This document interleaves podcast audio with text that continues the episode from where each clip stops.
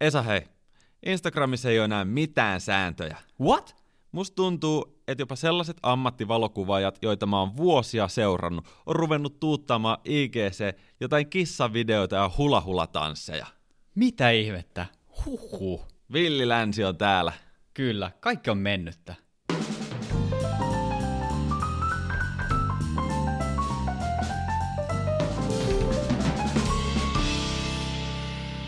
Tervetuloa Valkuos-podcastiin. Mun nimi on Esa Ruuskvisti. Mä oon Joonas Linkola. Koska edellinen Instagram-jakso oli megamenestys, niin tänään sitä tulee täydeltä laidalta. Let's go!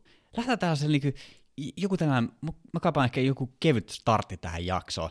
Otetaan Instagram-lukuina. Heitäpä. Suomessa on viisi pilkku viisi miljoonaa asukasta. Ko- koeta arvata, paljon Instagramilla on päivittäisiä käyttäjiä. viisisataa miljoonaa. yhdeksänsataayhdeksän miljoonaa käyttäjää. Siis Kela, Suomessa on viisi pilkku viisi, koko Euroopassa on seitsemänsataaneljäkymmentä miljoonaa. Ja Instagramissa, siis Instagramissa on enemmän jengiä kuin koko Euroopassa yhteensä. Ja niin kuin satakuusikymmentäviisi kertaa enemmän käyttäjää kuin Suomessa on asukkaat. Siis ihan crazyä. Nice. Ja ei, ei ole mikään ihme, että joku meidän valokuvauspodcastin kuuntelijoistakin saattaa olla Instagramissa, mutta sieltäkin löytyy valokuvauspodcast, handlella valokuvauspodcast. Ja onhan toi, niin kuin, siis kun siellä on ihmisiä, niin se kiinnostaa kaupallisia toimijoita aivan varmasti. Ja siitä päästäänkin siihen juttuun. Instagramissa on yli kaksikymmentäviisi miljoonaa kaupallista tiliä tai yritystiliä, josta päästään seuraavaan aiheeseen. Että totta kai, jos on kaksikymmentäviisi miljoonaa ammatinharjoittajaa tai liikettä tai Kaik, kaikki myy mi, kuka mitäkin, joku myy tuotteita, joku myy kuvia, joku myy palveluita, kaikki myy jotain, ostajat ostaa ja myyjät myy, niin mä uskon, että tälle vuodelle Instagramin kauppa tulee vahvasti mukaan. Nimittäin viime vuonna, loppuvuodesta tai tällä vuodella, riippuu vähän tilistä, kaikki se ei ole vieläkään itse asiassa varmaan näkyvissä, niin siinä missä aikaisemmin näkyi sun notifikaatiot, niin siinä on nyt sellainen ostoskorin kuva, ainakin Valkuvauspodcastin tilillä. Mun mielestä aika low blow, siitä mistä sä oot mennyt katsoa aikaisemmin, että onko tullut seuraajia, onko kukaan tykännyt mun kuvista, onko kukaan kommentoinut, niin nyt siinä on ostoskorin kuva. No niin, ei muuta kuin testataan. Joo. Laitetaan, laitetaan kortti vinkumaan ja riihikuivat, setelit, kylmät kolikot lentämään Instagramin palvelimen kautta suoraan kauppiaan lompakkoon. Mä avasin tästä tämän kauppapaikan, otetaan täältä Peak Performance. Se tarjottiin mulle ensimmäisenä. Nämä varmaan osaa personoida tätä kauppaa aika hyvin, koska mulla sattuu olemaan aika paljon tuota sisältöäkin Peak Performance-tägeillä. Tämä ei ole mikään virhe siis, että tämä tuote tuli tähän ensimmäisenä. Siis tämä on oikeasti, niin jos miettii, niin siis tämä on aivan crazy. Siis se, mitä sä kulutat Instagramissa, niin kyllä se sun Explore-sivu osaa tarjota. Instagram ja Facebook, ne seuraa sua niin paljon, että että jos sä katot kissakuvia, koiravideoita, niin kai sulla tulee joku mustia mirri siellä, että voidaanko me sanoa noin? Totta kai me voidaan sanoa, että tää on ilmainen mainos mustille ja mirrille, terveisiä sinne, mutta kuitenkin, niin se mitä sä kulutat, niin sitä tulee myös sun kaupassa. No niin, eli nyt ollaan päästy täällä kaupassa tänne Peak Performancen sivulle. Mä avasin tästä ensimmäisen tuotteen, täällä on saman tien Helium Puffer Man niminen untuva takki. Ja tästä sen voi ostaa. Täältä voi myös tallentaa itselleen suosittu ja tallennettu kokoelmaan toivellista. Wow, näytetään toivellista. Okei. Okay. Mennään tuosta. Ko- koitetaan ostaa jotain. Onko tää tehty näin halvaksi? Mä oikeesti ostan tän. Koko on M, add to bag, check out, vieraana, shipping address, Joonas Linkola, Kanneltie kolme B kaksikymmentäseitsemän nolla nolla neljäsataakaksikymmentä Helsinki, Finland. Puhelinnumero tuli automaattisesti. Yes. Ja tosta lähtee PayPal. Oi, kauanko meni? Ei kauan. Minuutissa kesken nauhoitusten laitettu takkia tilaukseen. Minkä värinen? Musta. Totta kai.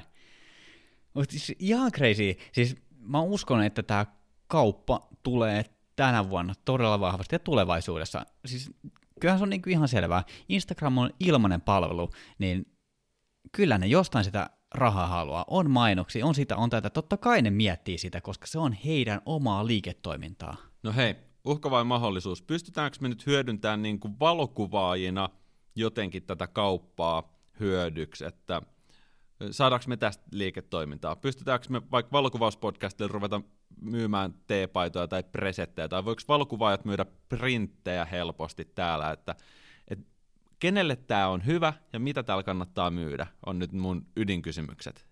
Hyvä kysymys. Me voidaan myydä valokuvauspodcastin lippiksi, pipoja, teepaitoja, printtejä, ihan mitä tahansa. Vaikkei meillä kyllä vielä ole niitä, mutta laitetaan ne silti myyntiin. No periaatteessa me voitaisiin tehdä noin. Mm. Mutta mulle heräsi tästä kysymys, koska Instagram on täynnä somevaikuttajia, niin mieti Joonas, jos sä teet vaikka ton aiemmin mainitun Peak Performancen kanssa kaupallisen yhteistyön, mm. kelaa, jos sä pystyisit sun omaan Insta-profiiliin tekemään kaupan, missä sä voisit myydä niitä takkeja tai ulkoiluvaatteita. Totta kai mä testaan tämän. Mä oon itse asiassa pitkään suunnitellut omaa kelloa tämmöisen sveitsiläisen kellonpiirtäjän kanssa, ja meillä on nyt viides prototyyppi tullut tuolta Kiinan tehtaalta, ja se on yllättävän lähellä jo valmista. Se piti tulla joulumarkkinoille. Se piti tulla joulumarkkinoille, mä tiedän, mutta se myöhästyi, koska korona ja tehtaat oli kiinni, joku, joku laiva ei kulkenut oikeaan suuntaan ja toinen väärään suuntaan, niin tota... Sitten sulla kävi pikku has, hassut sen yhden prototyypin kanssa.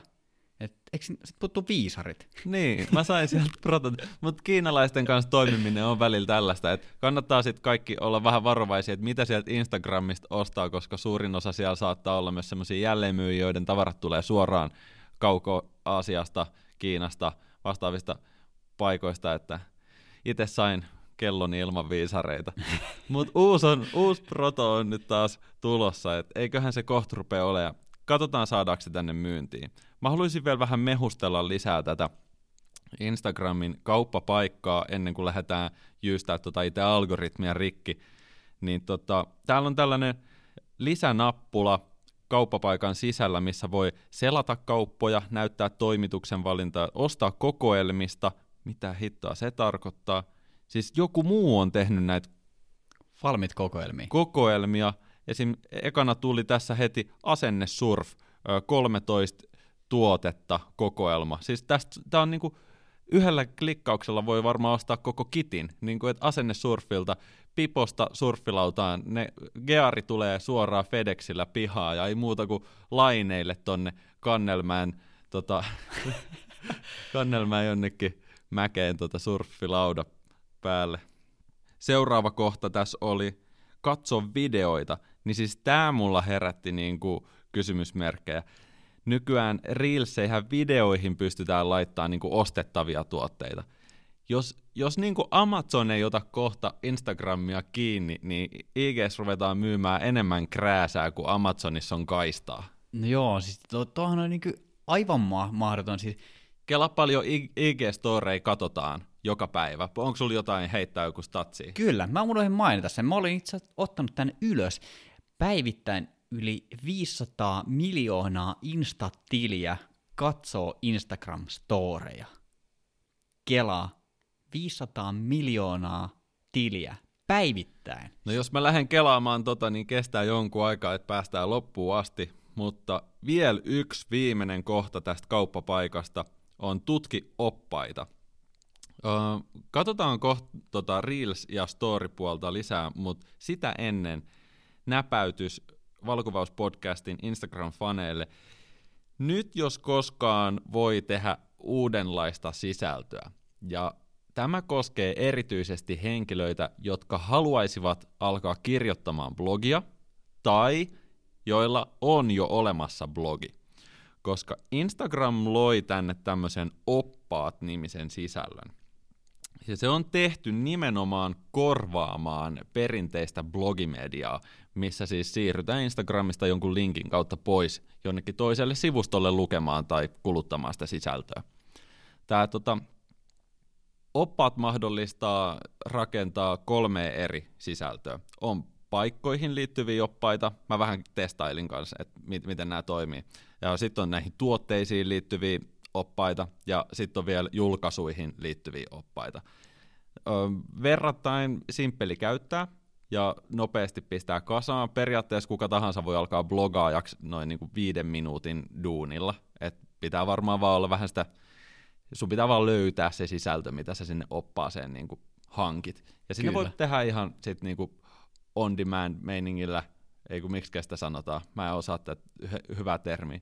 Sinne voi tehdä myös semmoista omaa sisältöä, mitä ei ole muualla Instagramissa. Kyllä. Nyt on, nyt on vähän niin kuin puuterin lunta vielä. Instagram-kaidet, sinne voi keksi pyörän uudestaan. Ja mä en ole kauhean montaa vielä nähnyt. Siis mä en ole törmännyt hyviin oppaisiin muuta kuin omiini. Tai sitten se tarkoittaa sitä, että mä en ole itse asiassa kauheasti vielä käynyt tsekkailen. Oon, ja en oikeasti kehu niitä omia oppaita. Mä tein ne niin kuin demo mielessä. Mulla ei ole myöskään mitään dataa. Oikeasti mä kertoisin heti, että paljonko monta sekuntia niitä on katsottu, mutta täältä ei vielä saa dataa irti silleen, että onko joku opas menestynyt paremmin kuin toinen ja montaksi minuuttia niitä on käytetty. Mm. Mutta tuo verrattain uusi toiminnallisuus, niin mä luulen, että niitä ei välttämättä, se ei ole ehkä vielä sillä tasolla. Mä en tiedä, että näkyykö kaikilla tileillä ylipäätään ne oppaat vielä. Jos, jos joku henkilö on tehnyt sen, niin ne varmaan näkyy heidän tileillään, mutta se ei ole välttämättä kaikille edes vielä saatavilla.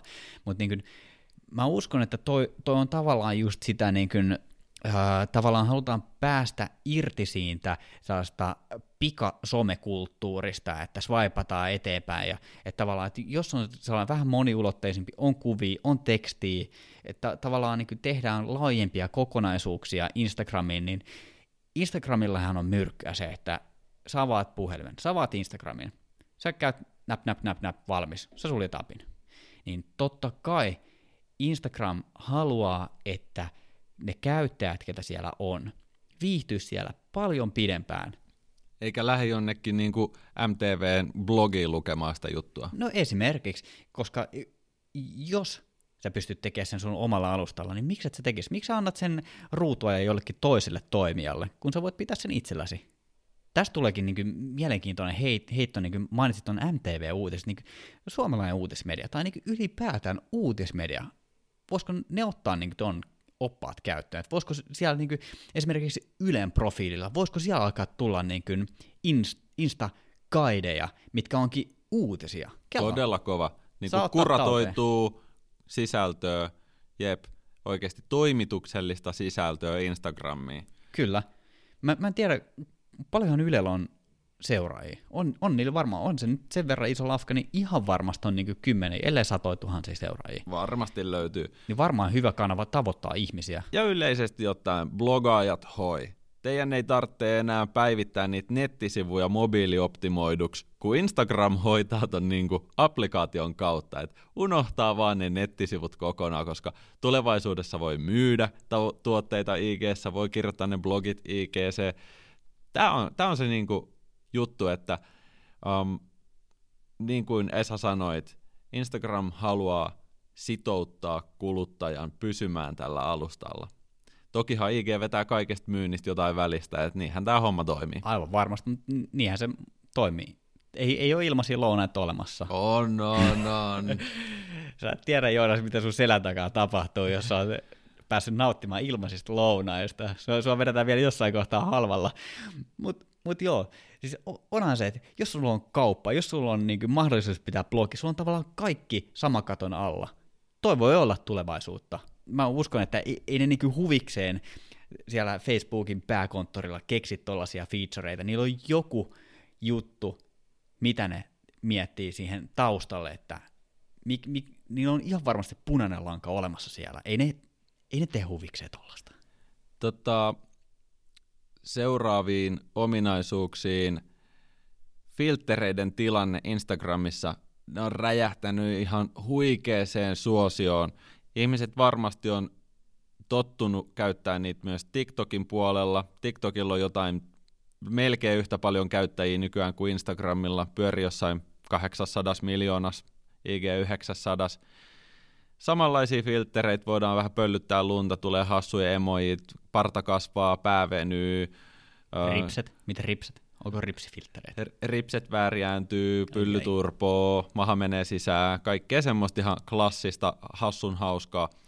Filtterit on myös business, mutta ei, ei suoranaisesti niille jotka tavallaan käyttää niitä huvin vuoksi niin kuin minä, että mä vähän värjään mun jotain storya jollain filterillä. Filterit on esimerkiksi yrityksille siinä vaiheessa business, kun ne tekee sinne filteriin jotain heidän yrityksen brändiin liittyvää sisältöä. Tämmöistä augmented reality-henkistä.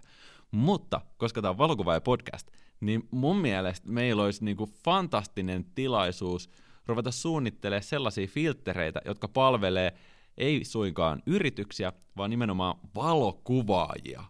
Nyt kun me ollaan kehitetty ne eeppisen hyvät värimäärittely-grainifilterit sinne meidän profiiliin, niin seuraavaksi haasteeksi otetaan joku augmented reality, että saadaan sinne jotain niin kuin lisäkilkettä messiin, kehitetään joku niin kuin lentävä kamera siihen meidän filteriin ja sitten se jotenkin tyylikkäästi kiertää sun päätä ja sitten se ottaa susta valokuvaa ja jotain mahtavaa, semmoista niin kuin, että ei ole kukaan nähnyt ennen.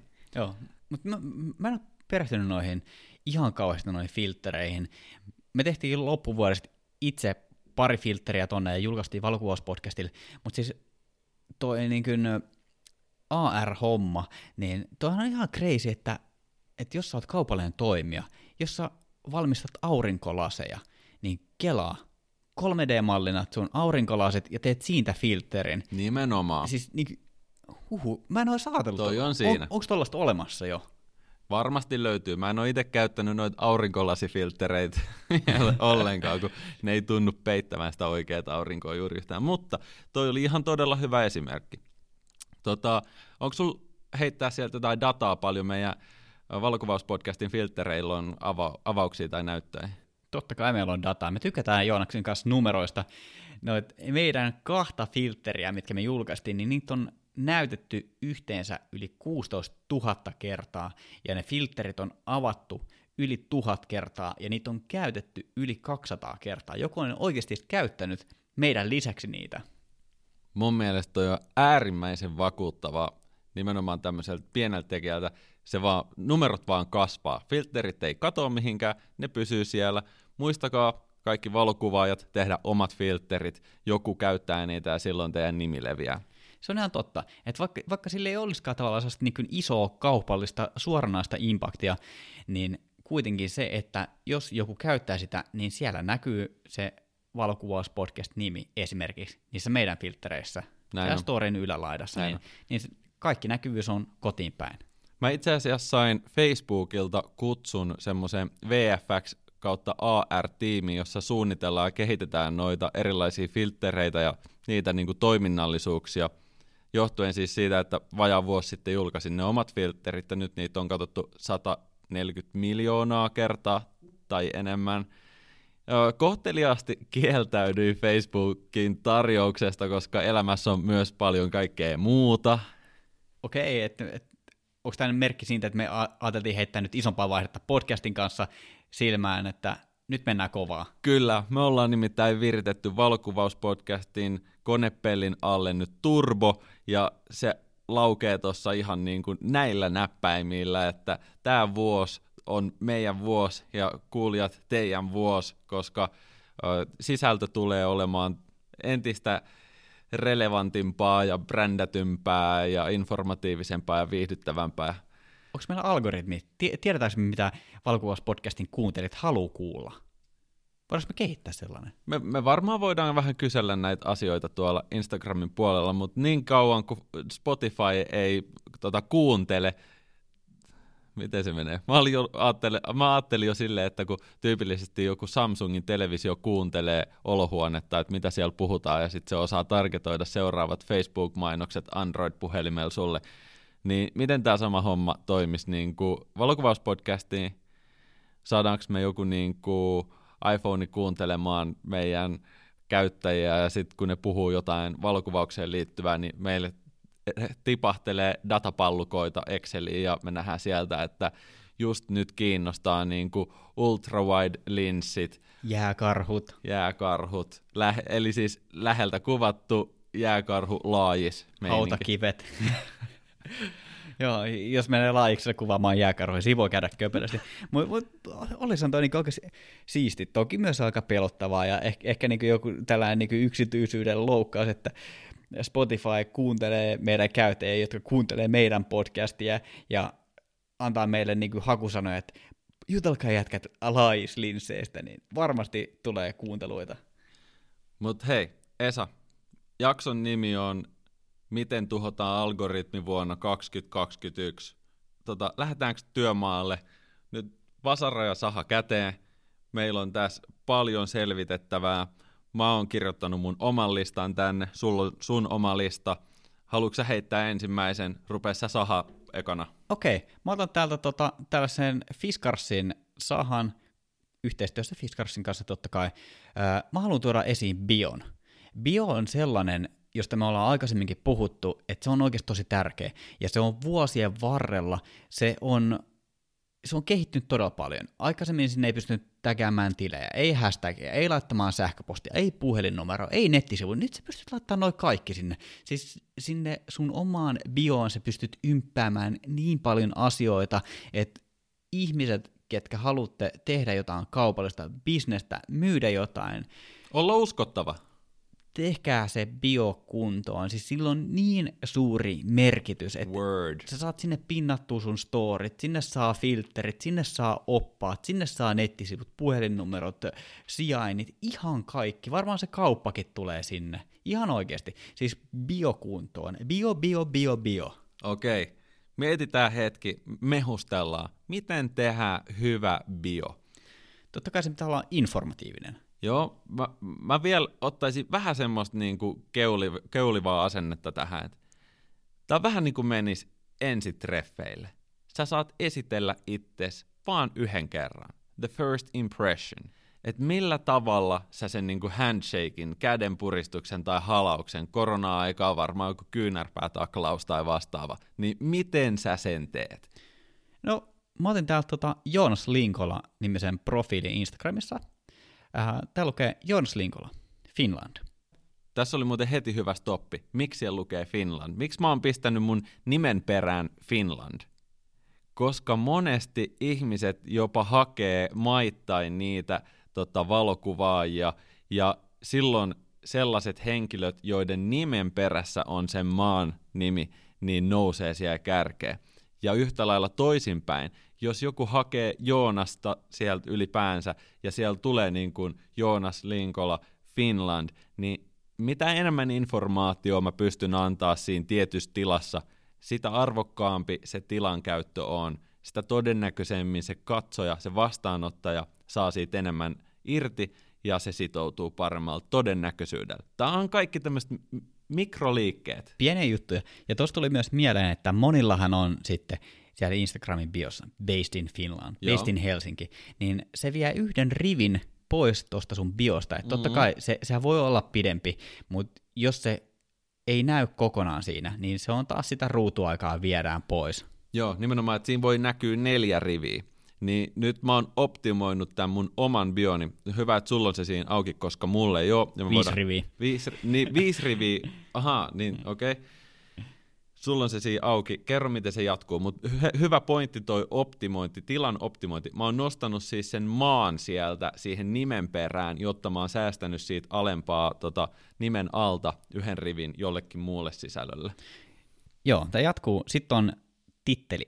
Valokuvaaja, mutta se on, se on enemmänkin sellainen niin kuin tavallaan se sun profiilin, ti, ei titteli, vaan genre enemmänkin, että sä voit olla niin kuin valokuvaaja, sä voit olla näyttelijä, sä voit olla julkisuuden henkilö, sä voit olla kauppa, mitä tahansa. Joo, sitä ei voi kirjoittaa vapaasti, kyllä, vaan Instagram pyytää sua valitsemaan genren. Jep.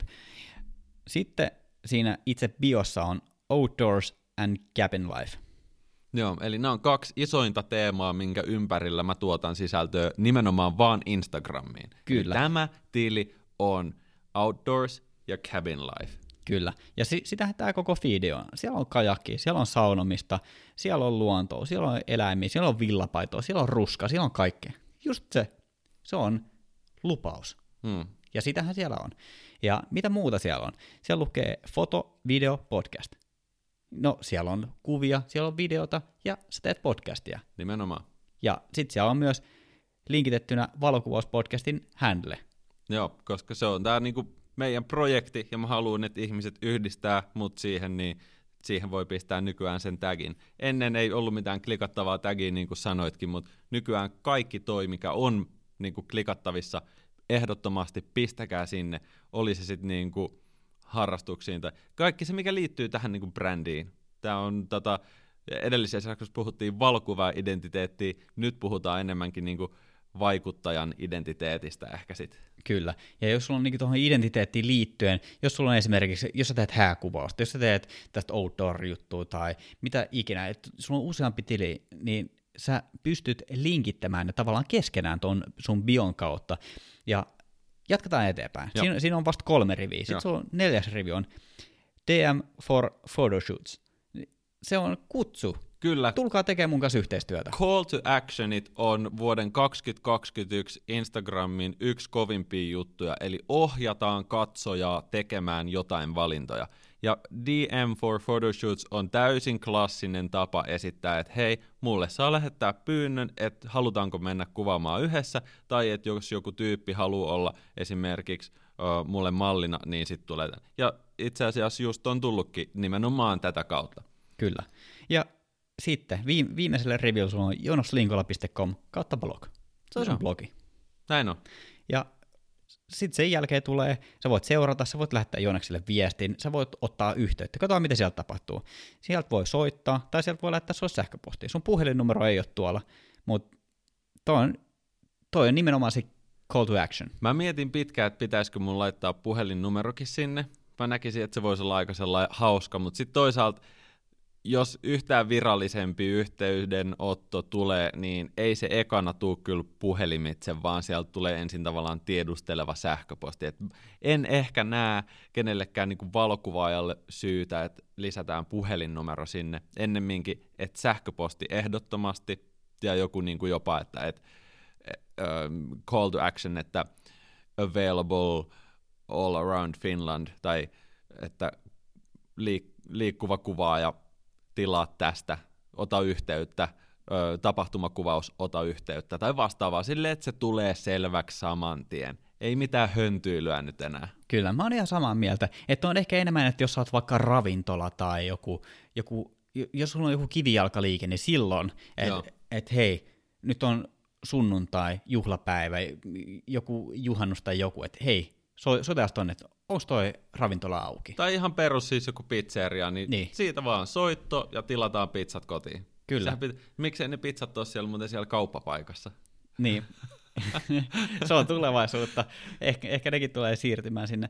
Mutta siinä lyhykäisyydessä, ja sitten tuolta Bionalta löytyy perusfiidi, reelsit, Insta T V, oppaat, mm. filterit ja sitten noi täkäykset. Eli se on rikas bio. Siinä on sille tavallaan sisältöä, jota voi kuluttaa. Jos sitä ei ole olemassa, niin sitten tavallaan se vastaanottaja saattaa vähän niin kuin peilata hänen muihin löytämiinsä valokuvaajiin tätä uutta profiilia, että onko tämä parempi, onko tämä vörtti, onko tämä kiinnostava.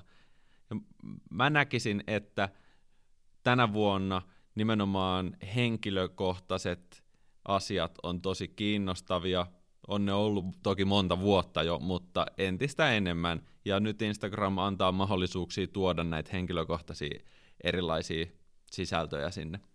Instagram haluaa tietää susta kaiken. No sehän se itse asiassa on, että sit kun ihmiset antaa sitä informaatiota Instagramille eli Facebookille, niin silloin yritykset, jotka myy mainontaa niiden kautta, osaa targetoida paremmin, mutta se on ihan ok mun mielestä. Mä mieluummin näen niitä hyvin targetoituja mainoksia vaikka kameralinsseistä kuin jotain Pampers-mainoksia. Mulle se on täysin ok maailma, missä mä saan Peak Performancen vaatemainoksia, enkä sano nyt joku Gucci mainoksia. Tai vaikka Mersuhuollon. No Mersuhuolto. I wish. Niin, to, no se, oispa se, mulla Mersu. Joo, autokaupoille tämän, tämän jakson äänitysten jälkeen. Okay. Mutta mun mielestä tässä saadaan hyvä aasinsilta seuraavaan aiheeseen. Joo, nyt on bio on neilattu. Nyt seuraava algoritmin kräkkäyskoodi on mennä nicheeksi. Ja valitaan se tavallaan siltä kantilta. Mennään semmoisella nicheellä, että keksitään jotain, mitä muut ei ole tehnyt. Ja itse asiassa tämmöisiä niin kuin hyviä lähtöjä tapahtuu koko ajan, ja niissä näkee sen, miten nopeasti ne raketoi ylöspäin. Mun viikon kuvaajavalinta on itse asiassa yhdestä tämmöisestä nicheestä, joka oli Suomessa edustettuna, joka on Suomessa edustettuna suurella äh, kuluttajakunnalla, mutta Instagramissa äärimmäisen harvat teki sitä kauniisti. Mä paljastan tämän loppujaksossa, mutta niseistä puheen ollen, mitä tarkempi sulla on joku fokus siellä sisällössä, sitä paremmalla todennäköisyydellä sä saat just sen niseen yleisön rakastumaan sun sisältöön. Ja arvatkaa mitä, jos joku rakastaa sun sisältöä, niin se loppumassa tulee perässä. Ja tämä on erityisen tärkeää ymmärtää esimerkiksi sellaisissa teemoissa, joissa yleisö, kohdeyleisö on vaikka niin kuin, um, nuoret aikuiset naiset pääkaupunkiseudulta. Ne on kaikista kriittisimpiä henkilöitä, kun mennään tähän niin kuin mediamaailmaan. Et, et niille pitää perustella ja näyttää todella tarkkaan tavalla, tai, eikä ole nyt siis Joonas Linkolan mielipide, vaan olen tällaisen ö, markkinointitoimiston koulutuksen saanut, ja se meni näin. Jos saat kalliolaisen hipsteri kolmekymmentävuotiaan naisen rakastamaan sun sisältöä, niin vuoden päästä sulla on suuret massat sun perässä. Ja tavallaan näinhän se stereotyyppisesti menee, että tietty porukka on se trendsetterit, ne tulee ensin, jos ne hyväksyy sun sisällön, jos ne rakastaa, rakastaa sitä, niin muut tulee perässä. Ja se johtuu just siitä niche-asenteesta. Kukaan ei ole välttämättä kiinnostunut enää siitä yleismaailmallisesta, missä parannetaan samaan aikaan kaikki ö, asiat maapallolta, tai vastaavasti, ö, että kerrotaan Instagramissa ihan kaikkea mahdollista, mitä tapahtuu, vaan mitä tarkemmin se sisällön tuottaja osaa tunnistaa oman kohdeyleisön arvot, sitä suuremmalla todennäköisyydellä se itse sisältö ja se sisällön tuottaja tulee olemaan menestys. Hyvin kiteytetty. Mutta mut, mut niinhän se on, ja tuolla to, niinku mutkat suoriksi kärjistää, niin niinhän se on. Siis kalliolaiset hipsterit tekee asioita, mitkä ei ole mainstreamia. Kuten ja, kauramaito. Kyllä, ja vuotta myöhemmin kauramaito tai on ipa. juttu. Tai ni, niin. Siis, tai se, apa. Niin, kyllä. Mikä souri on nyt siis? Niin. Sekin meni jo. Mikä, kyllä, mikä on kyllä. nyt? Mikä on seuraava? Minä en tiedä. Mä juon kyllä joskus olutta, mutta en tiedä niistä vielä paljon, mutta to- toivottavasti tulevaisuudessa vähän enemmän tiedän. Mutta toi on hyvä. Ni- niche kontentti. Se on kova juttu. Ja ylipäätään, mä ajattelin, että tämä olisi loppustatementti, mutta tässä on niin hyvä paikka tälle, niin mun on pakko sanoa tämä. Kontentti on kingi. Edelleen. Siis, siis se sisältö, että se on johdonmukaista, niin se on edelleen yhtä tärkeää. Ei se postausten määrä, vaan se laatu. Ja sitten se oma jutun löytäminen. Tuo on todella hyvä.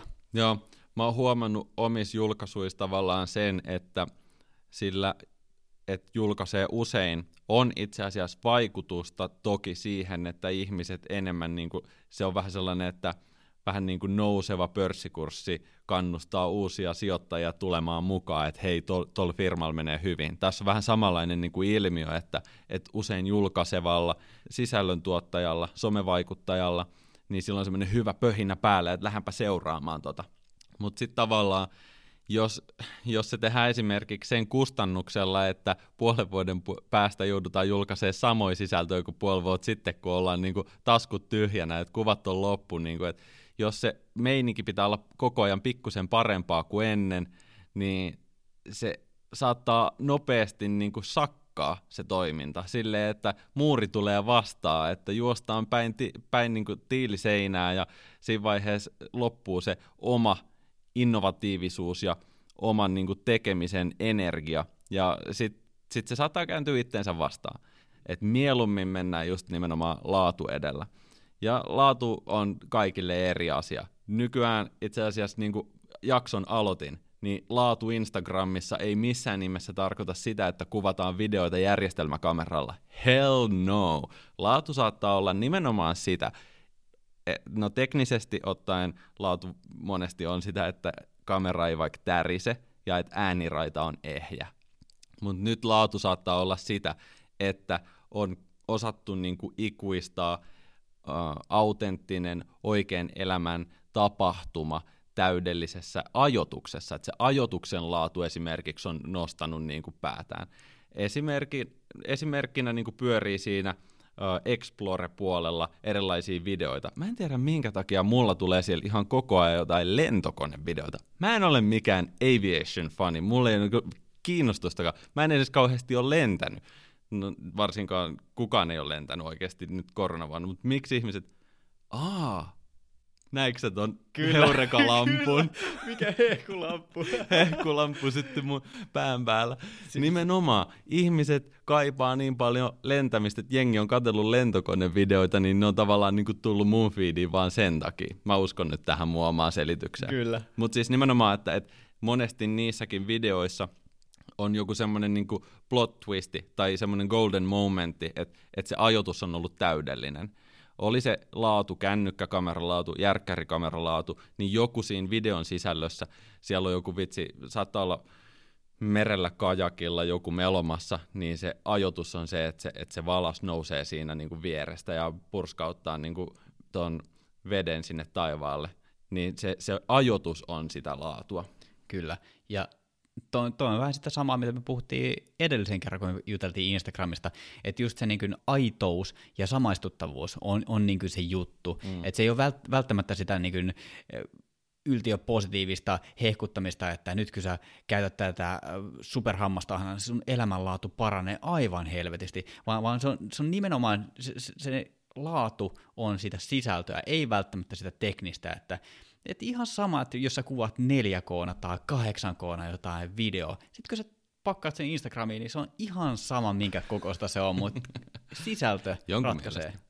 Ja et, et, et, näin on. Uh, et, et se on se juttu.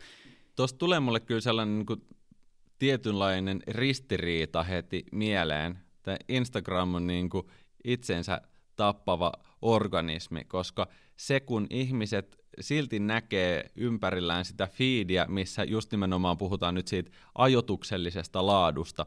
Että ihmiset näkee semmoisia sisältöjä, varsinkin täällä Reels-puolella ja Story-puolella, semmoisia hetkiä maailmasta, joita ei oikeasti pysty lähteä hakemaan tuolta. Mulla on ihan helppo esimerkki.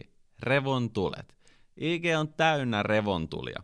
Ja sitten me myydään tavallaan revontulimatkoja, ja ei ole mitään takuita, että tulisi revontuli Rovaniemelle kuukauteen. Siinä ei ole mitään takuuta, mutta niinhän ne myydään. Että tavallaan, että feedissä on täydellisiä ajoituksia täydellisistä, ei välttämättä täydellisen näköisistä enää, vaan autenttisen näköisistä kokemuksista. Joku on kaatunut ja nauraa, joku on kaatunut ja itkee, joku on ö, polvistunut ja kosii jotain henkilöä vesiputouksen alla. Ja sitten kun sinne päättää itse mennä samalle kosintamatkalle niin kuin oman heilan kanssa, niin sitten sataa kaatamalla ja, ja saat pakit. Jep, saat pakit. Voi tai ei. Tulee niin kuin oikeasti tuulee Islannissa niin kuin enemmän, enemmän kuin Jumala suo ja auto lentää tieltä ulos. Siis silleen, että let's face the reality. Instagram on aika vaarallinen paikka rakentaa omaa tällaista niin kuin maailman kuvaa. Joten asiassa eteenpäin. Silti, me halutaan silti rokkaa tämä algoritmi, koska se on kilpailu. Tämä on tietysti mielessä pelikilpailu. Ei oteta tätä vakavasti. Me ymmärretään, että monet ottaa tämän tosi vakavasti. Itsekin välillä. Ja sitten saattaa kokea stressiä. Ja jos tulee stressiä, se saattaa pienentää työnlaatua, mitä tekee sitten niinku vaikka kaupallisia yhteistöitä. No niin. Lähtökohta on se, että halutaan pelata tätä peliä hyvin, mutta ei stressata. Mikä on meidän seuraava tipsi? No se liittyy vähän tuohon sisältöpuolelle, mistä just juteltiin. Nimittäin nyt on kuumaa kamaa. Mikrovaikuttajat. Mitä on mikrovaikuttajat? No kuulostaa joltain, että roiskeläppä ja puoli minuuttia, niin homma on valmis. Tavallaan joo, mutta ei sitten kuitenkaan. Eli kyseessä on sellaiset niin kuin pienemmän mittakaavan vaikuttajat. Eli ei välttämättä, sulle tarvitse olla enää niin kuin vaikka sata tuhatta tai viisikymmentä tuhatta seuraajaa Instassa, että sä voit tehdä kaupallisia yhteistyötä. Kyllä se on nimenomaan enemmän sellaista niin kuin autenttisesta fiidistä, että et, et, jos sä oot joku kovan luokan saunaharrastaja, ja sä oot saanut sellaisen kapeen nischen seuraajakunnan, ei, ei se ole se, että onko sulla tuhat vai viisikymmentätuhatta, vaan se, että kenet se sun tili tavoittaa, niin se voi pienessä mittakaavassa kiinnostaa kaupallisia toimijoita, ja koska sosiaalinen media on preikannut viime vuosien varrella niin kovasti, ja on nähty hyviä tuloksia kaupallisessa mielessä, niin sitten myös niinku korvaukset niinku tosta, niinku pienemmistä kaupallisista yhteistyöstä on pienemmät mitä isoilla tekijöillä, ja se myös kannustaa tavallaan niinku tällaisia toimijoita, ketkä ei ole välttämättä lähtenyt vielä tuollaiseen vaikuttajamarkkinointiin mukaan, niin se pienentää sitä kynnystä, että sä maksat vaikka tonnin jollekin tyypille sen sijaan, että sä maksat jonkun kymppitonnin jollekin kovalle staralle. No, noikin on molemmat kuitenkin ehkä jo aika vakiintuneessa markkinassa tota, isompien vaikuttajien palkkioita. Tämä on kuuma topikki, Mikro, mikrosisällön tuottaja, mikrovaikuttaja, ja uhka vai mahdollisuus? Mä näkisin, että tässä on suuri ristiriita, ja tämä on täysin villi länsi tällä hetkellä. Ristiriita perustuu siihen, että mitä suositumpaa valokuvaamisesta ja instagrammaamisesta tulee, sitä enemmän siellä on mukana tekijöitä, joilla on tavallaan joku ammatti taustalla, jolla ne ansaitsee tulonsa, ja ne saattaa niin kuin ihan harrastusmielessä opetella ö, sosiaalisen median hommia ja sisällöntuotantoa ja valokuvausta, ja sitten tavallaan tekee puoli-ilmaiseksi duuneja, joista joku toinen on ennen ö, saanut velotettua sen verran, että se kyseinen duuni olisi muodostanut ammatin jollekin toiselle. No tietenkin markkinatalous toimii näin, ja se on hyväksyttävää. Se niin kun kilpailuasetelma itse asiassa sit johtaa siihen, että laadun taso nousee, on se sitten teknistä laatutasoa tai just niitä ajoituksen laatua tai mitä tahansa autenttisuuden laatua, niin se taso nousee niin kuin hurjaa vauhtia. Ja yrityksille erityisesti, jotka ostaa isoja määriä sisältöjä, niin tällaisen, tällaisen kulttuurin niin kuin hyödyntäminen on äärimmäisen hedelmällistä. Sitten on esimerkiksi joukkoistamisen palveluita, kuten Boksi, suomalainen startup, joka on saanut rahoitusta ja kehittää semmoista palvelua, jossa kuka tahansa voi niin kuin luoda sisältöä yrityksille, kuten suomalaiset suuret makeisketjut tai, tai kosmetiikkaketjut, niin että pääsee mikrovaikuttajana tai mikrosisällön tuottajana luomaan sisältöä isoille brändeille. No siinä on se haaste, että esimerkiksi tämän Boksin kautta niin kun tekee näitä toimeksiantoja, niin niille, ne ei voi taata, että joku toimeksianto annetaan täydellisesti ö, henkilölle X. Et ne ei voi sanoa, että Esa, tämä toimeksianto on sulle tällä hinnalla viisi tonnia tai edes viisisataa, ja että tässä toimeksiannoksi niin kun sä teet meille tota, viisi kappaletta näitä sisältöjä. Vaan koska se on joukkoistamisen periaatteella toteutettu, niin sinne lähetetään niin kuin omia sisältöjä. Yritys sit lisensoi niitä sisältöjä sen verran, mitä se haluaa, ja pal- palkkiot jaetaan sen mukaan, että kuka on saanut eniten omia tuotoksiaan lisensoitua. Uhka vai mahdollisuus? Taas sama kysymys. Tietysti mielessä mahdollisuus kaikille mikrovaikuttajille, mikrovalokuva- mikrovalokuvaajille. No mutta siis nimenomaan oikeasti, kuka tahansa, joka haluaa aloittaa valokuva- valokuvaamisella rahan tekemisen, niin nyt se on niin helppoa. Ei muuta kuin vaan erilaisiin palveluihin kiinni, niin kuin menkää katsoa vaikka se Boksi. Siitä on kuulunut hyvää sekä kriittistä palautetta, että miten se homma toimii, koska tietyssä mielessä sieltä voi saada jotain, mutta toisessa mielessä tosi vaikea neilaa sellaisia niin kuin isompia kokonaisuuksia.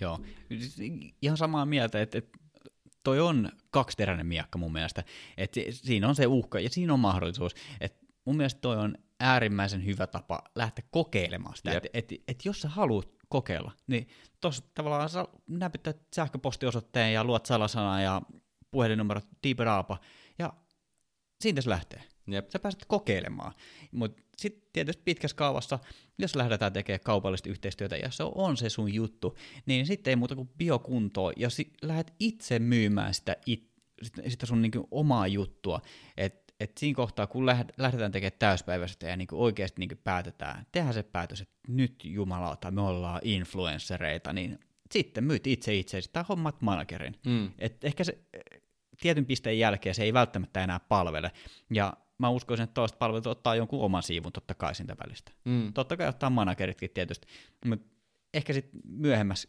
vaiheessa tulee se niin kuin itse itsensä myy- myyminen, mutta hyvä startti.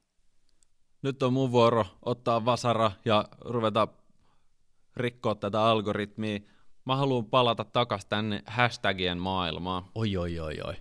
Aikaisemmassakin I G-jaksossa puhuttiin hashtageista ja edelleen se näyttää olevan myös valokuvaajien piirissä vähän sellainen niin kuin epäselvä keissi. Ei hätää, se on sitä myös kaikille Facebookin hashtag-algoritmin kehittäjille. Siellä on niin paljon ihmisiä tekemässä sitä hommaa, ettei ne tiedä itsekään, miten se täysin toimii. Mut mark my words, hashtagit kannattaa edelleen käyttää hyödyksi täysmääräisesti. Se tarkoittaa sitä, että valitaan jokaiseen julkaisuun niitä hashtageja, joiden taustalla on paljon aktiivista toimintaa. Mutta sä haluat, että sun sisältö on parempaa kuin se muu sisältö, jota siellä aktiivisesti julkaistaan. Nyt se tarkoittaa, että mä en voi laittaa mun julkaisuun hashtag nature, koska mä en koskaan voita sitä parhaimmistoa sen takana. Se on niin suosittu tagi, siellä on niin kovia tekijöitä, siinä ei ole mitään järkeä, että mä laittaisin sitä. Sen sijaan mä voin laittaa sinne hashtag luonto, koska se on erittäin aktiivinen tagi ja sen taustalla oleva niin kuin sisältö ei kilpaile tavallaan laadulla samoissa sfääreissä kuin hashtag nature takana oleva sisältö. Noniin, oliko, oliko tämä selkeästi selitetty? Kyllä, ja, ja, ja toi pitää ihan täysin paikkansa. Ja mä oon sitä mieltä, että noi tagit on kova juttu. Esimerkiksi Valkuos-podcastin reachistä kymmenen kaksikymmentä prosenttia julkaisut riippuen tulee avainsanojen kautta. Kyllä. Et, et me käytetään, totta kai koska me ollaan podcast, me käytetään podcast, podcastiin liittyviä tägejä, ja nimenomaan sellaisia niin kuin Suomi-podcastit. Et ihan turha meidän on laittaa sitä podcast-tägiä siihen, koska maailmassa on niin kuin satoja tuhansia, ehkä kohta varmaan miljoonia podcasteja, niin ei me kilpailla niiden kanssa, eikä me haluta kansainvälisiä kuulijoita, me halutaan suomalaisia. Sitten totta kai valokuvaukseen, suomalaiset valokuvaukseen liittyvät tagit, niitä me käytetään meidän postauksissa, ja ne tuo meille oikeasti relevanttia yleisöä, niiden tagien kautta ihmiset löytää meidät. Seuraava vasaran isku menee suoraan tähän kaikista kreiseimpään, täältä aina lähtee nämä musiikit päälle.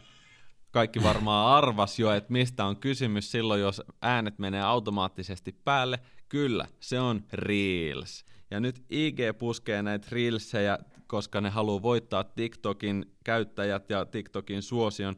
Instagram puskee tätä Reelsia ihan uskomattomalla tahdilla. Kun jokainen avaa oman Explore-pagin, niin siinä on suurin piirtein ö, sivulla sellainen kaksikymmentäviisi prosenttia tai kolmekymmentä prosenttia kaikesta sisällöstä niin kuin pinta-alalla mitattuna on Reelsia.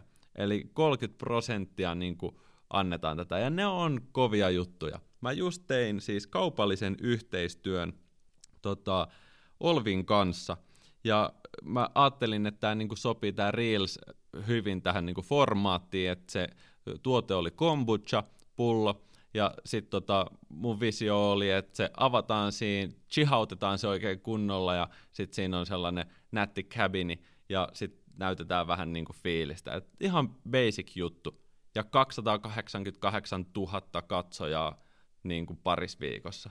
Olvi kiittää. Olvi kiittää. Mut mun mielestä on niin kuin erinomainen esimerkki siitä, että nyt puhuttiin kaupallisesta yhteistyöstä, mutta Reelsit, panostakaa niihin, käyttäkää teidän kännykällä kuvaamia videoita, pistäkää niihin Reelseihinkin hashtagit kuntoon, älkääkä niin kuin ajatelko, tai en haluaisi kuulostaa just tällaiselta soimaajalta, tiedätkö, älkääkä ajatelko, älkäämme ajatelko, että Reelsien julkaiseminen feedissä olisi mitenkään huono. Et ehdottomasti niin kuin hyväksytään se, että feedin ei tarvitse olla enää yhtä lailla timanttista siloteltua niin kuin neliövirtaa tavallaan, kun se jossain vaiheessa trendien mukaan oli, että sulla meni niin kuin taivaanrantakin, saattoi niin kuin mennä linjaansa jatkuvasti. jatkuvasti.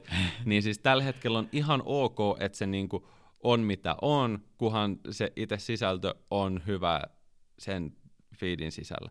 Ja Reelseihin palatakseni. Niin kuin al- aloitin tämän jakson, että ei ole mitään sääntöjä, että tyypit pistää ihan mitä sattuu, niin mä oon huomannut, että tämmönen niin kuin genre nimeltä sensational infotainment toimii ihan sika hyvin. Tämä on enkunkielinen termi tullut tuolta yritysmaailmasta, ja mitä se tarkoittaa? Sensational viittaa sensaation, eli jotain kuohuttavaa, yleisöä kuohuttavaa. Infotainment on informatiivisen viihteen sekoitus. Niin siis, jos pystyy tekemään tämmöisiä julkaisuja, niin se on äärimmäisen lähellä heti viraalia. Siellä saattaa olla jotain tekstiä upotettuna sinne reelsiin. Tekstin upottaminen on ilmeisesti täysin ok. Itse en ole edes uskaltanut kokeilla. Mutta siis jengi pistää ihan rehellisesti kokonaisia lauseita oman reelsin sisään. Mä oon silleen, että wow, mitä? Onko tää nykyään niinku... Se tulee varmaan TikTokin kautta se hyväksymisen kulttuuri siihen, että noin saa tehdä. Ja et lisätään siihen sit musat päälle ja lisätään siihen, pistetään sinne transitioita. No ne transitiot, eeppiset transitiot on ehkä niinku jo muutaman vuoden vanhoja juttuja, mut huomattavan paljon hyväksytympää on sotkea siihen videoon tekstiä ja grafiikkaa kuin ennen. Eli antaa palaa. Onhan toi Reels todella kova juttu, ja Instagram ihan varmasti seuraa sitä sen kulutusta ja kehittää sitä, ja just toi niinku kauppajuttu ja kaikki toi niinku homma, mit, mitä sen ympärillä pystytään rakentamaan, niin se on kova juttu Instagramille, ja ihan varmasti tulee olla jatkossakin kova juttu. Ja nyt ei tarvii olla edes huolissaan siitä, että jos postaa jotain, mutta sitten tulee katuma päälle ja päättääkin poistaa sen, esimerkiksi, että vitsi, toi oli liian nolo reelsi tai nolo postaus mun feediin, niin I G mahdollistaa sen, että post- poistetut julkaisut saa palautettua. Eli ei mitään hätää. Voi niinku tehdä tälleen, että vähän niinku on-off-suhde, tiiäksä? Kyllä, että, kyllä, joo, joo. Ensin breikataan, erotaan, sitten takas yhteen ja niin edespäin. Katsotaan montaksi kertaa, en mä tiedä. Joo, eli Ota... me voidaan palauttaa tonne se sun tanssivideo tonne Alko... reelsiin. Algoritmin ultimaattinen tuhoamisresepti. Tän, mä nimesin tämän seuraavalla nimellä. Support your local. Ajatus tulee siitä, kuinka kuluttajalla on vapaus ja vastuu tukea semmoisia yrityksiä, joita hän rakastaa. Niin Instagramissa seuraajilla on vapaus ja vastuu tukea sellaisia sisällöntuottajia, joita he tykkää seurata. Sen nimi menee, että save, share, comment, like. Otetaanko uudestaan? Save, share, comment, like. Mä sanoin ensimmäisenä tässä savein. Siis mikä jo, ihmeen save? Sä voit tallentaa sun niin kun, omaan kanavaan kenen tahansa muun julkaisuja, tehdä niistä semmoista niin kun, ö, Pinterest-henkistä niin kun, tota, kokoelmaa itsellesi. Ja tää on yksi. Mä oon huomannut, nyt, nyt on huomannut siis, että muutkin sisällöntuottajat on tähän herännyt. Valokuvauspuolelta on varmasti ollut niin kuin pidempään ö, läsnä, koska monesti valokuvaajat, erityisesti matkavalokuvaajat tai matkailuun liittyvät tai destinaatio, jotenkin luontovalokuvaajat, kun ne laittaa niitä sijaintitägejä, niin ihmiset niin kuin painaa, että tallennat tää, jotta ne niin kuin pystyy kerää kokoelmaan sen, että hei vitsi, Saari, Selkä, Luosto, Salla, Ylläs, Pallas, kaikki nämä mestat niin kuin sinne, että hei, mä haluan tehdä tämmöisen roadtripien syksynä. No siis, halutaan tehdä julkaisusta semmonen, että joku seuraaja sen tallentaisi syystä tai toisesta. Niin tää on nyt sisällöntuottajan tilanne, kultainen paikka. Tee siitä julkaisusta joko sun captionilla tai jollain sen kuvan idealla tai jollain muulla informaatiolla, kuten sijaintitägillä, niin arvokas, että se vastaanottaja haluaa tallentaa sen. Instagram nostaa ihan huikeasti tällaisten julkaisujen niin kuin reachia, jota tallennetaan paljon. Ja olen huomannut sen siis vuosienkin varrella jo itse. Mun tallennuksia on jostain niin kuin sadasta kahdeksaansataa ja joskus alle ja joskus vielä siitäkin yli. Ja se näkyy kyllä ehdottomasti siinä reachissä. Mitä arvokkaampaa informaatiota siinä julkaisussa on, tai mitä enemmän twistia siinä on, jos on joku hauska video, jos siinä on joku joke, jos siinä on joku lentävä lause, joku vanha kunnon quote joltain filosofiselta ajattelijalta, mikä tahansa syy, miksi joku tallentaa sen. Lisätkää niitä sinne. Ja kaikki ne, sit ne kuvaajat, joiden kuvia sä näet, niin ehdottomasti supporttaa sun kavereita, tallenna niiden julkaisuja. Mä teen tätä aktiivisesti itsekin. Mä en tiedä tekeekö niinku mun kaverit mulle, mutta tää on niinku support your local mentaliteetilla. Nä, näet sä ton ison lampun, mikä sitten mun pään päällä? Joo. Siis kelaa, sä oot tällainen outdoor-vaikuttaja, niin kaupallinen yhteistyö jonkun safkavalmistajan kanssa kelaa. Sä menet retkeilemään jonnekin, sä teet tuolla jossain laavulla jonkun eeppisen makkaraperunapannun. Kelaa joku pouttu tai joku, nyt uudet vegaanimakkarat tai joku tollainen, mm. joku sellainen eeppinen video siihen ja sitten resepti. Mm. Siis resepti. Joo. Just näin. Ja jengi tallentaa sen, että vielä... Joonaksen supermakkarapannu tallenna. Sitten vielä sijaintitägi, niin sit ne ihmiset, jotka on kiinnostunut siitä reseptistä, niin nekin ihmiset, jotka on kiinnostunut siitä laavun sijainnista, niin nekin tallentaa sen tavallaan, että sä saat niinku tuplatallentajat. Sitten pistetään siihen vielä se jengi, että jotka tallentaa sen pelkästään sen niinku kuvaidean takia, että siinä on niinku räiskyvä tuli ja sieltä lentää se makkara sen tulen läpi suoraan suuhun. Että se niinku valokuva ja jengi ajattelee, että tää on niin siisti idea, mä haluan toteuttaa tää, mun pitää seivaa tää, koska muuten mä unohdan toteuttaa tän. Tavallaan, että toi on se idea, sä haluat saada sen julkaisun rikkaaksi. Ja siitä tullaan niinku mun, mun, resep- mun algoritmin neljä iskua tähän naulaan tällä mun isolla Tota, algoritmin vasaralla, niin tämä ensimmäinen on tämä save ja toka on share. Eli milloin tahansa sulla on mahdollisuus jakaa siitä se julkaisu eteenpäin, niin se on vörtti. Ja mä en missään nimessä tarkoita, että sitä pitää niinku jakaa omaan storyin, mutta tämä itse asiassa perustuu samaan ideologiaan kuin se save, että jos mä teen jotain eeppistä siinä julkaisussa, jos siinä on hyvä resepti, niin hei sit mä niinku Mä näen, että hei, nyt on tää poutun resepti. Mä haluan ehdottomasti jakaa tän nyt saman tien Esalle, koska se on niinku vegaania, digaa näistä vegaanimakkaroista, niin tsekkaa tää resepti, että mä jaan sen siitä. Se on kova kama. Eli perustuu samaan ideologiaan. Save, share. Nää comment ja like, nää on, niinku, nää on jo last season, mutta oikeesti niillä on edelleen merkitystä. Ei suinkaan sillä samalla tavalla kuin ennen, koska koko tykkäämisen kulttuuri ja kommentoinnin kulttuuri on muuttunut niin paljon sinä aikana, kun Instagram on nyt ollut kymmenen vuotta olemassa, että et tavallaan ei oleteta enää, että ihmiset niinku vastaisi captionissa olevan kysymykseen millään pitkällä lainilla, vaan sieltä tulee just sitä, niinku, että epic bro, fantastic, good vibes bro, hieno kuva, tähti tähti, sydän sydän, naurunaama, jep.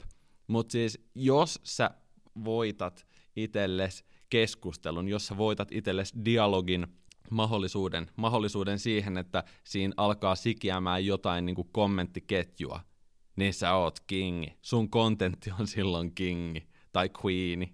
Ehkä queeni voisi olla kovempi. Kyllä. Monesti naiset tykkää keskustella noissa keskustelupalstoilla Instagramissa paljon enemmän kuin miehet. Miehet on ehkä enemmän silleen, niin kuin, että hä, hädintuskin tykkää, tai sitten tulee maksimissaan good vibes.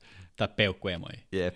uh, joo, ja tykkääminen on siis mun mielestä niin kuin tällä hetkellä uh, aliarvostetussa asemassa, että se, miten tykkäämisen kulttuuri on muuttunut, kun ihmiset ei välttämättä niinku halua näyttää toisille ihmisille, ja nykyään ei, kaikki ei näe edes, että paljonko toi julkaisu on saanut tykkäyksiä.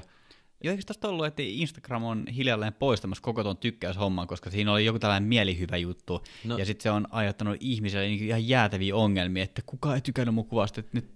Joo, ja, ja se, ei välttämättä niinku, se, se ei välttämättä poistu. Siis mulla edelleen näkyy kyllä, niinku, että moniko on tykännyt, ja ne testaa tällaisia asioita, mutta siis se pointti sen tykkäämisen takana on ehkä ollut just siinä, että, että mitä enemmän jollain julkaisulla on ollut tykkäämisiä, niin sitten jotenkin automaagisesti sun aivot menee siihen tilaan, että hei, mäkin tykkään tästä. Joten silloin se niin kuin raha menee rahan luokse tai niin kuin tykkäykset menee tykkäyksien luokse. Et se niin kuin polarisoi tavallaan sitä sitoutumista. Tuo on ehkä yksi epäkohta niin tuossa ylipäätään tuosta niin somettamisessa, että se alkaa ohjaamaan sitä tekemistä. Että sä mietit just sitä, että tää sai tykkäyksiä, tää ei, mitä mä tein väärin, miksi mm. tää sai? Nimenomaan. Ja sit sä alat tekee sellaista, mikä sai enemmän tykkäyksiä, mutta sit Jep. kun sekään ei saa, se seuraava kuva ei saa samaa määrää, Jep. niin sit, sit tulee sellainen, se lähtee ehkä vähän väärille raiteille tuollaisessa pahimmassa, pahimmassa tapauksessa. Mut tästä oli tota, mun puolesta ainakin niinku algoritmin alkeet kaksituhattakaksikymmentäyksi. Päästäisikö näillä niinku pidemmälle?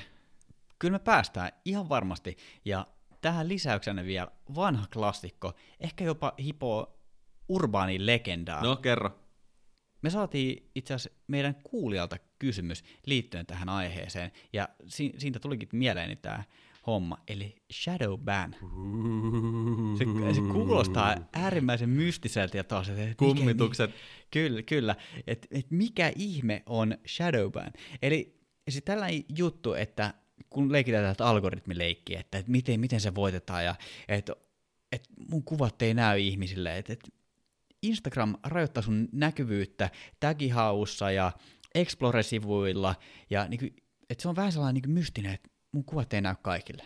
Mä en tiedä, onko sul siellä jotain kovaa faktaa, mutta mulla on ainakin kaksi täysin oikean elämän esimerkkiä kahdesta tilistä, jotka ovat tämmöisessä tilanteessa olleet. Esa, olisiko sul siellä jotain faktaa, infoa meille tästä shadowbannista?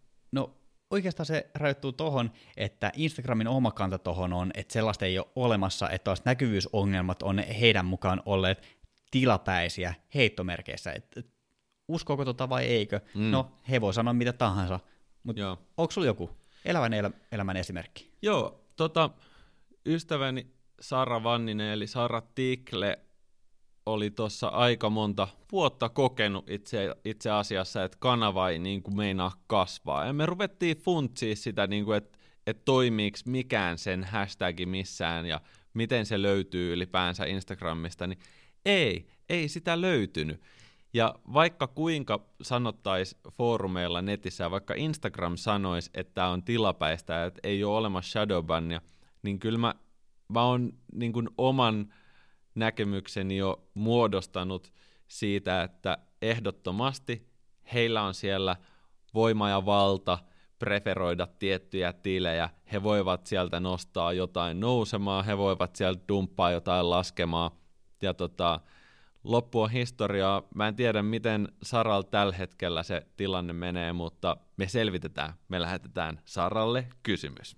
Kyllä, laitetaan Saralle kysymys menemään, ja tähän mä jatkan tätä pikkusen, että niin mikä on se syy, minkä takia jonkun tili shadowbannättäisi. Niin se, se voi olla, että käyttää sellaisia tägejä, jotka on vähän niin kuin sellaisia niin kuin Instagramin sääntöjen vastaisia, että jos ne liittyy vaikka seksiin tai päihteisiin tai väkivaltaan, vihapuheeseen, jotain tällaista, niin pakkohan niin kuin noin isolla koneistolla on olla joku järjestelmä, mikä sitten filtteröi ja suodattaa sit, sitä niin kuin kontenttia, että jos päivittäisellä tasolla viisisataa miljoonaa tiliä katsoo Instagram-storeja, niin ei siellä ole niin kuin ihan oikeasti Esa ja Joonas siellä jossain helpparissa niin kuin filtteröimässä niitä, vaan kyllä se on niin kuin ihan oikeasti big machine. Kyllä, iso paha koneisto se siellä jyllää.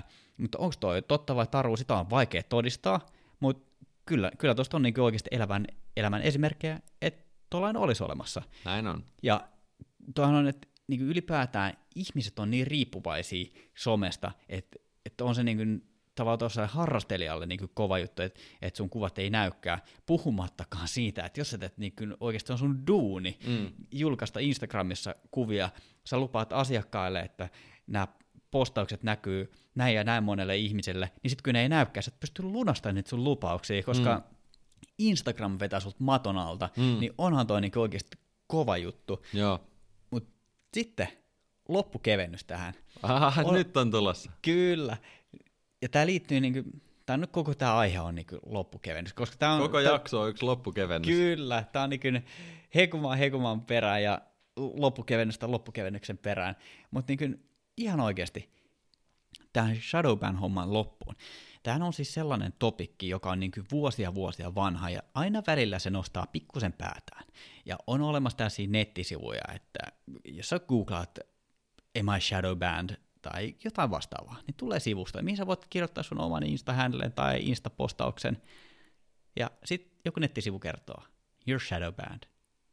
Niin oikeasti, näetkö sä bisnesidea tuossa?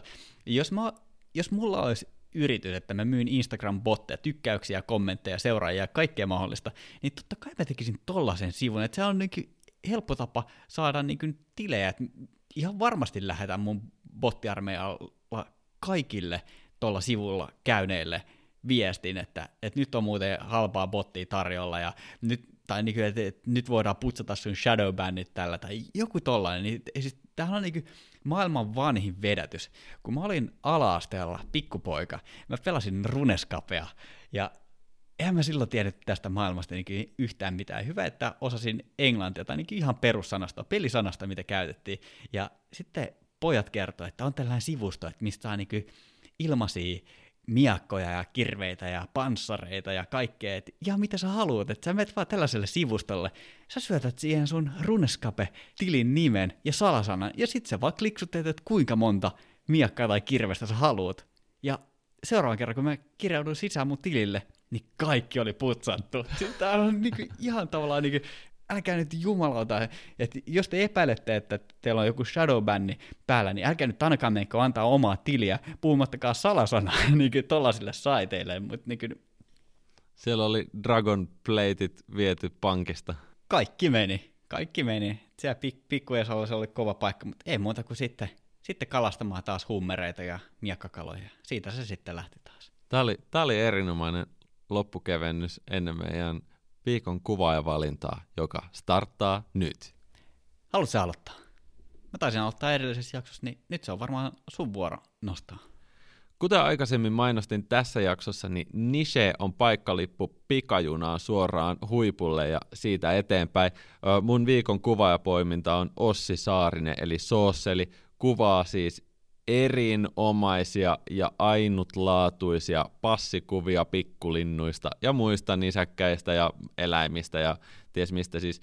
Ehdottomasti kovimpia nousukkaita Konsta Punkan rinnalla tässä genressä. Konsta Punkka on mennyt varmasti niin kuin taiteellisella urallaan jo paljon sivuun siitä, mistä hän aloitti, eli näiden oravien kuvaamisesta. Ja sen näkee kyllä niin kuin hänen työjälki on aivan omaa, omaa luokkaansa, mutta nyt, nyt on viikon kuva. Ossi Saarinen, näin kliiniä, näin läheltä kuvattua pikkusta eläintä on niinku ihmeellistä, että olisi ihmeellistä, jos tällainen ei Instagramissa trendaisi. Tsekatkaas, Soosseli. Joo, on ihan kovan luokan tekijä, todella kovan luokan tekijä. Ja olisi kiva kuulla kommenttia Ossilta, että mikä hänen mielestään Instagramissa rokkaa tänä vuonna? Me lähetetään hänelle kysymys. Aivan varmasti lähetetään. Ja lähetetään myös mun kuva- ja poiminnalle. Ja mun lähestyminen tämän viikon kuva- ja poiminta on pikkusen erilainen. Nimittäin mä kävin tuossa, mä etsin yhtä kuvaa ja mä tiesin, että me seurataan Valkuos-podcastin Insta-tilillä sitä. Niin tää on esimerkki sosiaalisen median mahdista ja Suomen pienuudesta, missä kaikki tuntee kaikki. Mä nimittäin huomasin, että sä olet käynyt seuraamassa mun työkaverin Insta-tiliä, eli tällainen henkilö kuin Tommi Viitala. Mä teen päivittäisellä tasolla Tommin kanssa töitä, mutta mä, mä tiesin, että hän valokuvaa, mutta siis on muuten nimittäin jumalauta, että on kovan luokan niin kuin striittikuvaaja. Oho. Kuvaa todella tunnelmallisia katukuvia. Mä en, me ollaan juteltu valokuvauksessa, mutta ei hän ole koskaan maininnut, että, että, että hän kuvaa tollaisia niin kuin striittibängereitä. Todella tunnelmallisia, ihan uskomattoman siisti fiidi. Millä nimellä löytyy? Tommi Viitala. No niin. Ja tämähän saa niin kuin, niin kuin ihan uudet mittasuhteet. Mä en muista, että mä olisin puhunut hänelle, että mulla on podcast, mistä, missä mä puhun valokuvauksesta, niin tämähän tulisi nyt niin kuin, tavallaan niin kuin käännetään tämä niin kuin Suomessa kaikki tuntee kaikki asetelma ihan päälailleen. Et mä mainitsin täällä valokuvauspodcastissa, että mä tunnen töiden kautta Tommin, ja Tommi ei tiedä, että mä tiedän hänet, tai että mun podcast seuraa häntä Instagramissa, ja niin, siis Tämä on, niin, tämä on vaan niin jotenkin absurdi tilanne kaiken kaikkiaan. Näinkin voi käydä, että sun podcast-kollega käy seuraamassa sun työkaveria somessa, ja sä saat niin kuin puolivahingossa, kun sä käyt katsomassa, ketä sun tili on seurannut, tietää, että kaveri on käynyt seuraamassa sun kaveria.